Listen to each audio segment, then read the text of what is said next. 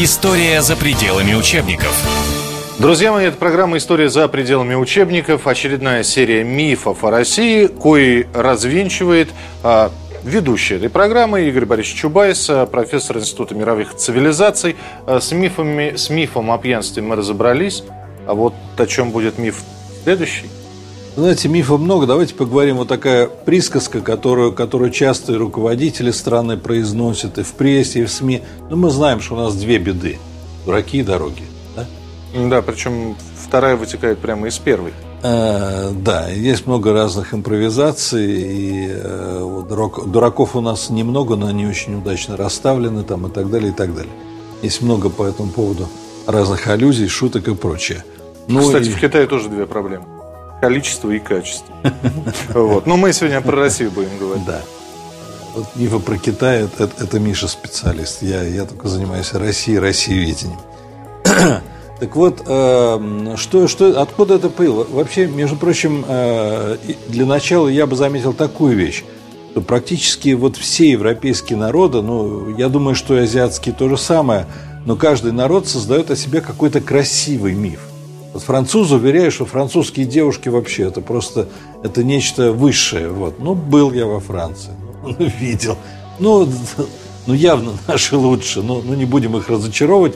Я вы считаю... знаете, вы как, как с музыкой, которую Рабинович насвистел. Может быть, когда французы это писали, действительно девушки были... Ведь были же когда-то греки белокуд... белокудрыми и голубоглазыми. Ну и когда они это придумали, они просто в Москве не были, поэтому они, так сказать... Но здесь дело даже не в этом. Дело в том, что на самом деле французы правильно поступили, что создали такой миф, потому что каждый народ должен, стро... Э, должен выстраивать свою жизнь на чем-то позитивном, на чем-то положительном. Мое детство было выстроено исключительно на позитивном моменте.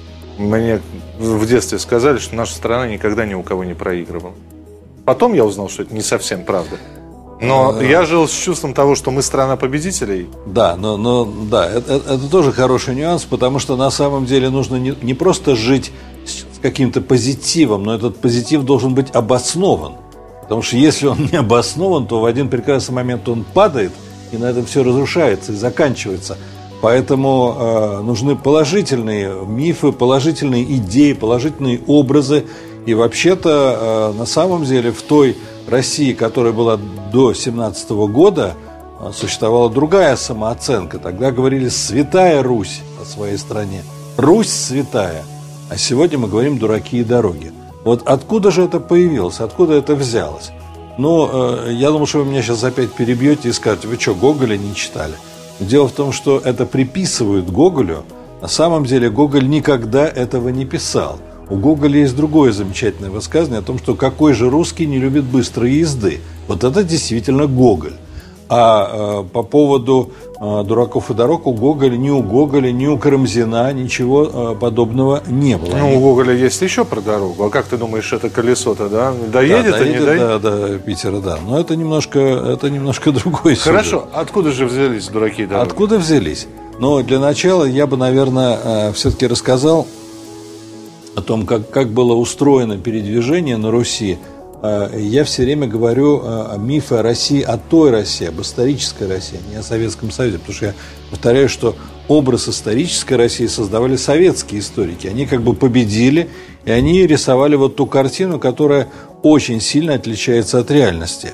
Так вот, э, если говорить о той России, которая была в 18, в 19, в начале 20 века, то многие зарубежные путешественники писали прямо противоположное, о том, что в России устроена очень быстрая система передвижения. Действительно, масштабы страны огромные, и построить хайвей в XVIII веке никому как бы не удалось и не нужно было, но система коммуникации была организована очень быстро, очень, очень, очень эффективно.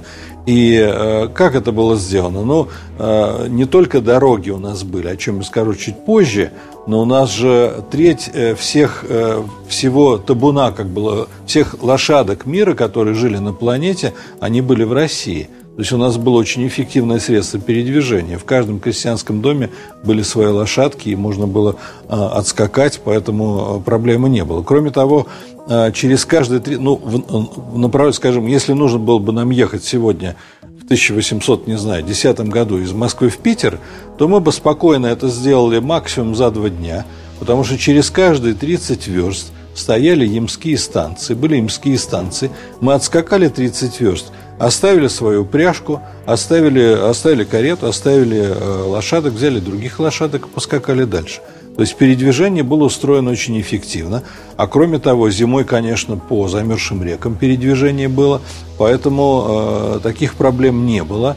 И, ну, Но при этом мы еще к дорогам даже не подступали. Вы сейчас да, говорите еще, о том, да, как мы передвигались. Да, мы к дорогам не подступали, да, но, э, собственно, потребности в таких интенсивных коммуникациях они э, еще и не существовали. Кстати, строительство дорог всегда приводит интенсификации экономики, э, к активным экономическим связям, к, к рыночным отношениям и так далее, и так далее.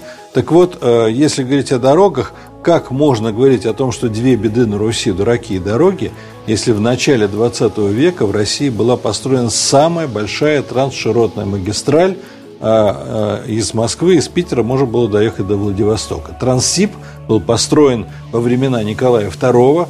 Он фактически был э, руководителем этого проекта, реально его осуществлял Сергей Юльевич Витте. Подождите, но инициатором-то был э, ну, инициатором был, э, я не знаю, кто первый сказал, Вит или Николай II, но Николай непосредственно... Вообще, когда мы... Понимаете, вот есть понятие там Столыпинский реформ, оно немножко неточное – Потому что министр всегда выполняет волю руководителя. У него есть руководитель. Он не сам пришел и решил проводить реформы. Это, конечно, было поручение Николая. Это Николаевские реформы. Это не Александр, я просто вспоминаю Трансип, который, когда нет, он... Нет, нет, нет. Вот эта вот легенда, когда нет. он вел карандашом, нет? Нет, э, во времена, во времена э, Николая I была построена железная дорога Москва, царское, сначала Царское, царское село, а потом да. Москва-Петербург. Москва-Петербург. И, и, кстати, здесь... Но еще... развитие железнодорожного транспорта просто началось намного раньше, а вот такое, да, да. до Владивостока. И, да, но э, уж тогда я могу э, добавить. Дело в том, что в школе, вот, может, все-таки за страницами школьных учебников, да, вот, но в школе всегда изучают Некрасова, который там писал по бокам-то все косточки русские, сколько их, Ванечка, знаешь ли ты, да, это про строительство железной дороги из Москвы в Петербург. Но э, дело в том, что вообще русская литература, она была очень язвительной, и э, Некрасов был очень язвительный, и литература была критического реализма. Она не фотографировала жизнь и даже не воспевала как соцреализм. Она показывала болячки, проблемы. Но вообще, если бы Некрасов немножко как бы в сторону из, э, в историческом э, времени продвинулся, то он бы, наверное, должен был бы воспевать это великий успех, потому что новые технологии, новые коммуникации, новый транспорт, новая индустрия на Руси, а он пишет по бокам косточки русские. Но дело не в этом. Я повторяю, что за 15 э, э, лет 20 века была построена самая большая трансширотная магистраль, и аналога нет до сих пор. И за 70 советских лет автодорогу Москва-Владивосток построить так и не смогли. И вот уже после э, распада Советского Союза, вот участок Чита-Хабаровск, этой автодороги, он сдавался дважды. Кстати, БАМ, который был построен, это проект русских инженеров. БАМ, идея БАМа, строительства БАМ была в начале 20 века. Если бы Николай II продолжал управлять страной, то, несомненно, БАМ был бы построен гораздо раньше. Он до сих пор до конца не построен. Потому что по замыслу, по правилу, там не только э, верхний Муйский туннель, который очень долго пробивали, но там еще и должно было быть ответвление на Китай. Вот ответвление на Китай так и не построено до сих пор. Слушай, поэтому, ну откуда поэтому... же, да, Игорь Борисович, откуда же берутся, вот так литературу почитаешь, там же Михаил Евграфович Салтыкова-Щедрина, да, вот. Меньше читайте. М- меньше читать Салтыкова-Щедрина. Хорошо. Но нужен комментарий. Понимаете, мы это сегодня видим не так, как видели они. Хорошо. А немцы... Вы когда нет... читаете журнал «Крокодил», вы же понимаете, что он, это не фотография наша. Читайте с удовольствием, да? Вы понимаете, что Хорошо. А немцы другая. специально в Москве кукуй свой создали, да, благочинный, с э, хорошими дорожками, где все было чисто, где все было по о, немецкому порядку, да, потому ой, что... Ой, нет? Ой, как у них все было, как вообще... Какое преклонение перед Западом я наблюдаю? Никакое, просто, оппоненте. Я просто напомнил, да что, что там? Кукуй был Нет. на территории... Что же немцы? Нет, ну, это часть Москвы. Это, ну да, это такая, такой, гетто небольшой, да, да немецкое. Да. да, и, кстати, там не только немцы, там были и голландцы, все на свете. Вот, э, потому что Россия была вообще открытой страной, потому что в России можно было свободно приехать, свободно уехать. Иностранцы сюда приезжали – русские жили там в Новом Афоне, э, в Греции, Э, ну, правда, э, вот преувеличить тоже нельзя. Это была не совсем открытая страна, но очень многие страны европейские были просто закрыты. Туда просто въехать было невозможно. Не, мне просто интересно, когда мы будем действительно про дороги говорить. Потому что так посмотришь, почитаешь, да, вот едут они полем, ну какой, где в поле дорога? Нет в поле дорога. Едут они полем, едут лесом, едут вдоль, вдоль реки. Вот там протоптана лошадиная тропинка, да, тропа. Вот и мы пойдем по этой тропе. Можно ли это назвать дорогой в полной мере? Не знаю. Дорога это тракт. Но это... тогда, тогда не было и мерседесов, и внедорожников, и всего остального. Ну, на санях-то Потребности, э, я и сказал, как реализовывались транспортной потребности через замерзшие реки, через имские станции. Но я могу э, просто назвать и такие цифры, что в начале 20 века Россия занимала второе место в мире по протяженности железных дорог. У нас железные дороги строили. И на первом месте были американцы, мы были на втором месте. Поэтому вот сама эта присказка, на самом деле, это в советское время появилась фраза, что у нас не дороги, а направления – и э, очень мало строилось дорог. А после 91 года количество автомобильных дорог просто сократилось, потому что несколько тысяч километров не ремонтировалось, не восстанавливалось и было потеряно. И э, это уже проблема нашего времени, когда а насколько вот я мог понять, прямо нигде это не написано, но когда я вот изучал литературу, я пришел к выводу, что дураки и дороги, это, конечно, народ сложил про советских руководителей. Про Подождите, советские есть... Э, дороги и про советских руководителей. То есть дураков, дураков раньше не было, что ли? И опять, я уже не хочу... Не было такой Сал... проблемы. Салтыкова-Щедрина, да, вспоминать, но уж мы и Гоголя вспоминали в начале программы. Назовите мне хоть одного умного человека в ревизоре. Э, посмотрите, какое количество глупцов, идиотов и дураков в мертвых душ. А, вы знаете, ревизор вообще, тогда нужно анализировать Гоголя, почему он это писал, что имелось в виду, откуда и так далее, и так далее. Потому что тогда э, ожидался конец света, он ожидался всерьез, и ревизор был написан в канун этой даты, как бы с ожиданием, вот с проверкой, что произошло, что случилось, и понимать все это буквально ни в коем случае нельзя. И еще, э, еще один аргумент хотя бы на ходу вам приведу. Если вы хотите получить э, достаточно полную картину того, какой Россия была, то нужно апеллировать не столько к литературе художественной, сколько к фольклору, поговоркам, пословицам. Я, например, э, вот в этой самой книжке проанализировал 1100 пословиц русского народа и сделал контент-анализ, выявил глубинный смысл этих поговорок. И э, я разные рубрики анализировал, ну, например, рубрика «Родина чужбина». Я могу сразу сказать, что почти 70% вот этой рубрики об одном и том же. Родина лучше, чем не Родина. Дома лучше, чем не дома. То есть патриотизм был очень глубоким.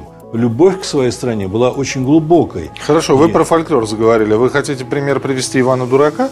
Который оказывался не дурак на самом деле. Нет, так Иван, Иван Дурак – это очень мудрая сказка, потому что, знаете, есть такой в диалектике закон отрицания-отрицания, который показывает, что в ходе развития происходит как бы возврат в исходную точку на новом уровне. Вот Иван, который выступает изначально как Иван Дурачок – а потом в конце сказки он всегда обращается в мудрого молодца, он всегда оказывается победителем, он всегда оказывается правым. По-моему, он, он оказывается очень хитрым молодцем, честно говоря. Ну, а, э... Царевну украл, волка приручил, молодильные яблочки похитил. Ну, ну так у, это же... У, ума... Какой здесь... же он дурачок? Ну, он... Какой? Это ирония такая. Это просто мы не хвастались. Просто в нашей традиции немножко другие способы самовыражения. Было у отца три сына. Э, первый умный был детина, средний был и так и сяк, младший вовсе был дурак. Или а, э, идет поп, э, идет навстречу балда, да, а, идет поп толоконный лоб, навстречу ему балда, идет сам не зная куда,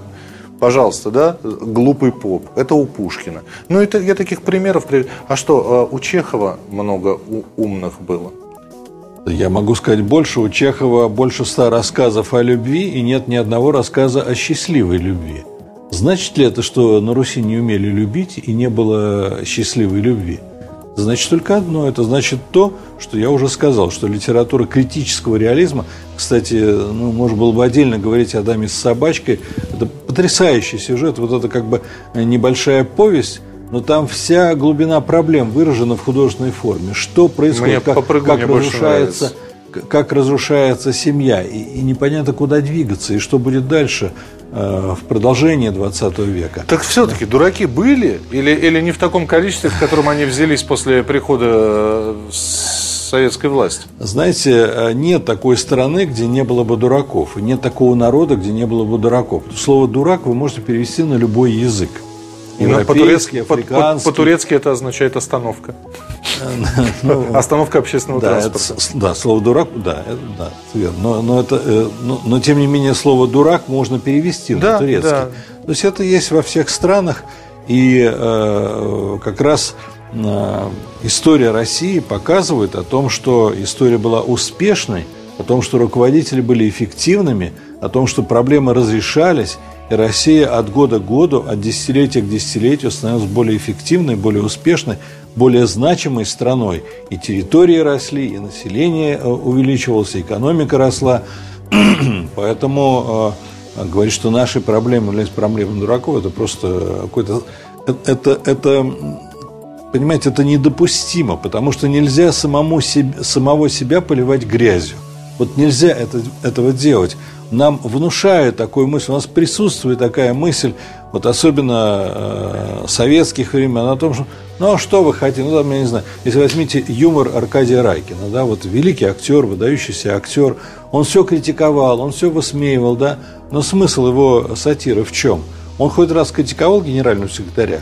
Нет, конечно. А кто бы ему позволил? Он, кто, он хоть раз критиковал э, КПСС? Никогда в жизни. А э, смысл его, э, так сказать, всего творчества в том, что да мы страна дураков, да мы сами дураки. И нам деваться некуда, получается. В греческом зале, в греческом зале. Да, то, то есть, если принять вот эту линию, то получается, что нам деваться некуда, потому что мы сами плохие. Вот я, я могу привести э, э, как бы продолжателя идеи Райкина. Есть такой автор, который написал книгу «Почему Россия не Америка». И в этой книге, э, кстати, бывший пограничник, офицер-пограничник, и в этой книге он э, пишет, вот вбивается мысль, вот вы говорите, все дураки, вот я вам э, этот сюжет, я немножко его э, хочу развить. Значит, вот в этой книге Паршева говорится о том, что Россия как бы обречена, смысл книги, Россия обречена на отставание, вы никуда не денетесь. Почему? Потому что у нас среднегодовая температура ниже, чем во многих других соседних странах. Значит, нам нужно обогревать помещения, значит, нам нужен больше расход нефти, газа и так далее, значит, у нас все товары будут дороже и так далее, и так далее. Но при этом Паршев не учитывает несколько вещей. Температура – это важный показатель. Но а, вот представьте две страны, в которых низкая температура зимой. При этом одна э, страна находится в песках, где нет ничего, ни воды, ни полезных, ни, ни, ни дорог, ничего. А другая, вода, а другая страна с низкой температурой, но там вся таблица Менделеева, там несметные запасы газа, несметные запасы ну, нефти. Ну, Афганистан и Россия, например, да? Квалифицированный народ, высшая система образования эффективна. То есть температура это только один из показателей. Это во-первых. Во-вторых, поскольку вы меня вот э, подтолкнули на эту дискуссию, я вам отвечу. Второй, второй важнейший фактор. Между прочим, в Америке настолько жарко летом, я, я, например, неважно переношу жару, вот, я помню, когда я приехал в Америку, то я в основном находился либо в помещении, где кондиционер, либо в машине, где кондиционер. Так вот, американцы на кондиционирование своих помещений затрачивают на треть больше энергии, чем мы на отопление своих помещений зимой. То есть в жарком климате находиться гораздо хуже. К тому же жаркий климат это, – это распространение инфекции, это вообще нездоровая вещь. Русский мороз, когда, когда ты закаляешься, когда организм, так сказать, привыкает к таким нагрузкам и стрессам, он для здоровья человека гораздо полезнее. Поэтому, когда вы, к чему это все говорю? Вы говорите, что у нас проблема э, дураков. Вот э, когда народ о себе складывает такие мифы о том, что он неполноценный или его приучают складывать или приучают верить в такие мифы, что мы неполноценные, отсталые, весь мир передовой, а мы самые последние, это тяжкое преступление. Мы всегда были самыми передовыми. У нас всегда была блестящая история, успешная история. Катастрофа началась после 17 года, и мы эту катастрофу должны преодолеть. И дело не в том, что у нас дороги, а дело в том, что у нас совершенно неэффективная система управления – а в России этого не было. И Россия была, собрала самую большую территорию, самую большую землю. Наше государство было самым большим в мире. А с конца XIX века, когда территориальный рост прекратился, начался качественный рост. И российская экономика, российское экономическое продвижение было самым быстрым в Европе. Первое экономическое чудо началось в Европе. У нас были самые высокие в мире темпы экономического роста. Поэтому забудем про дураков. Есть отдельные проблемы, есть проблемы. Давайте о них говорить. Но говорить, что страна дураков – это абсурд. Вы скажете так про себя, про свою семью, про своих близких, про своих родителей? Не скажете. И нельзя так говорить. И нельзя про свой народ так говорить. А тот, кто приучает к этому, тот совершает преступление против национального самосознания, потому что возрождение страны, а мы сегодня в кризисе, в сложной ситуации, возрождение начинается как раз с прорыва интеллектуального. Не случайно э, Булгаков писал о том, что, э, о том, что разруха не в клозетах, а в головах. Подъем тоже начинается с сознания, самосознания. Надо избавиться от этих комплексов. Мы не последние, мы должны быть первыми. И надо искать пути выхода из кризиса. Друзья мои, вот попробуйте с какими-нибудь другими мыслями вот после этой программы сесть за руль своего автомобиля – и попасть в пробку где-нибудь на МКАДе. Это, это не в пику Игорю Борисовичу сказано. Просто э, в следующий раз, когда вы будете говорить, что виноваты дураки и дороги, ну, просто вспомните эту программу и задумайтесь. А, то, о чем рассказал Игорь Борисович Чубайс, профессор Института мировых цивилизаций. Это была программа «История за пределами учебников». Я говорил о дороге в той России до 17 да. года. Да, То, да, что да. у нас сегодня проблемы, я это не отрицаю. Но мы будем, а, кстати, еще и о правде, правду о России говорить, не только о мифах, но и правду. Но История мифов продолжится в следующей программе а, на радио КП, на телевидении «Комсомольская правда» в программе «История за пределами учебников». До встречи. История за пределами учебников.